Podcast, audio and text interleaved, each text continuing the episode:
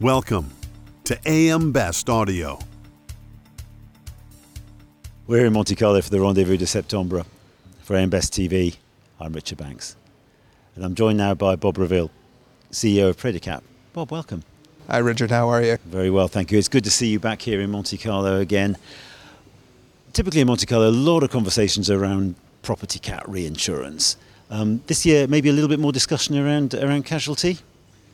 I'm definitely finding that there's a lot of conversation around casualty. I think the last few years there's been a hard market in casualty, and I think a lot of insurers and reinsurers were thinking that they might want to grow in casualty. And then I think now that they're in it, they're not quite sure that the rates necessarily are keeping up with the risk.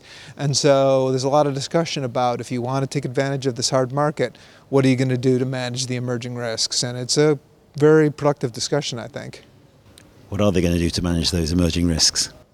Well, I'd say, well, first of all, I mean, one area is PFAS and the forever chemicals and the concern that perhaps we actually truly finally have the next asbestos emerging. And, uh, you know, we're not going to know that for several years, but at the same time, there are a lot of things being done to try to manage PFAS exposures and a lot of creative things, actually. I think there was some concern that it would lead to broad brush exclusions, but instead I'm finding that a lot of our clients, but just as we're seeing in the market, there's a lot of of use of data and analytics to try and be as surgical as possible to write the business that you want to write and avoid the business you don't want to write and control your total aggregations and and it's one of the ways in which you're really seeing the new world of data and analytics and modeling being put to good use in an emerging risk. So inflation still remains a hot topic here, still higher uh, high inflation. Tell us about how that's factored into underwriting decisions.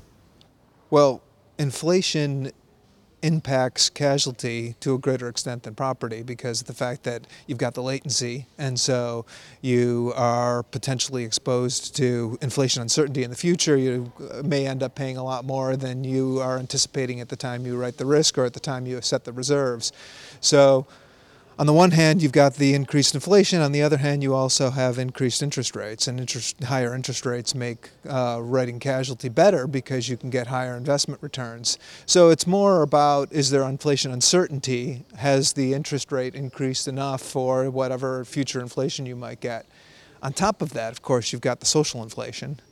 This is the, the way in which there is increased emerging risk. There's the nuclear verdicts, there's the increased frequency of mass torts, and all of this on top of inflation is creating a extra inflationary environment in casualty, and that only accelerates or accentuates the risk that you're having of the bad outcomes in casualty. So we are working with several of our clients around how they can do more exposure based reserving, for instance. In exposure based reserving, you're aware where you might be writing some risks that have longer latency, and so you're going to handle them differently because there's, there's more inflation uncertainty around it as well. And those are the sorts of positive developments that you're seeing from uh, the new applications of data and modeling in casualty. One of the discussions around here in Monte Carlo this year has been about the complexity of risk and the complexity of the risk environment. How well is the reinsurance industry set up to manage that complexity of risk? Well, I'll speak to casualty. I'd say that it's um, what I'm seeing is that it is better set up than it has been in the past. When people talk about the concern about the next asbestos, for instance, I think that asbestos surprised people. They didn't know how the coverage would work. They didn't know that you could have this kind of a major mass litigation. Today, there's much more data, much more use of models. We also have the experience of property catastrophe to be able to be uh, deployed on casualty. And I'd say that in many ways, they are set up or able to be set up to manage these new risks in better ways than they ever have been. That's not to say all of them are. And so I think there could be some bad outcomes for some companies, but I think that the companies that are doing really interesting things are definitely going to be leading in the market. Bob, thank you very much indeed for joining us. Sure, thank you. For AM Best TV, I'm Richard Banks.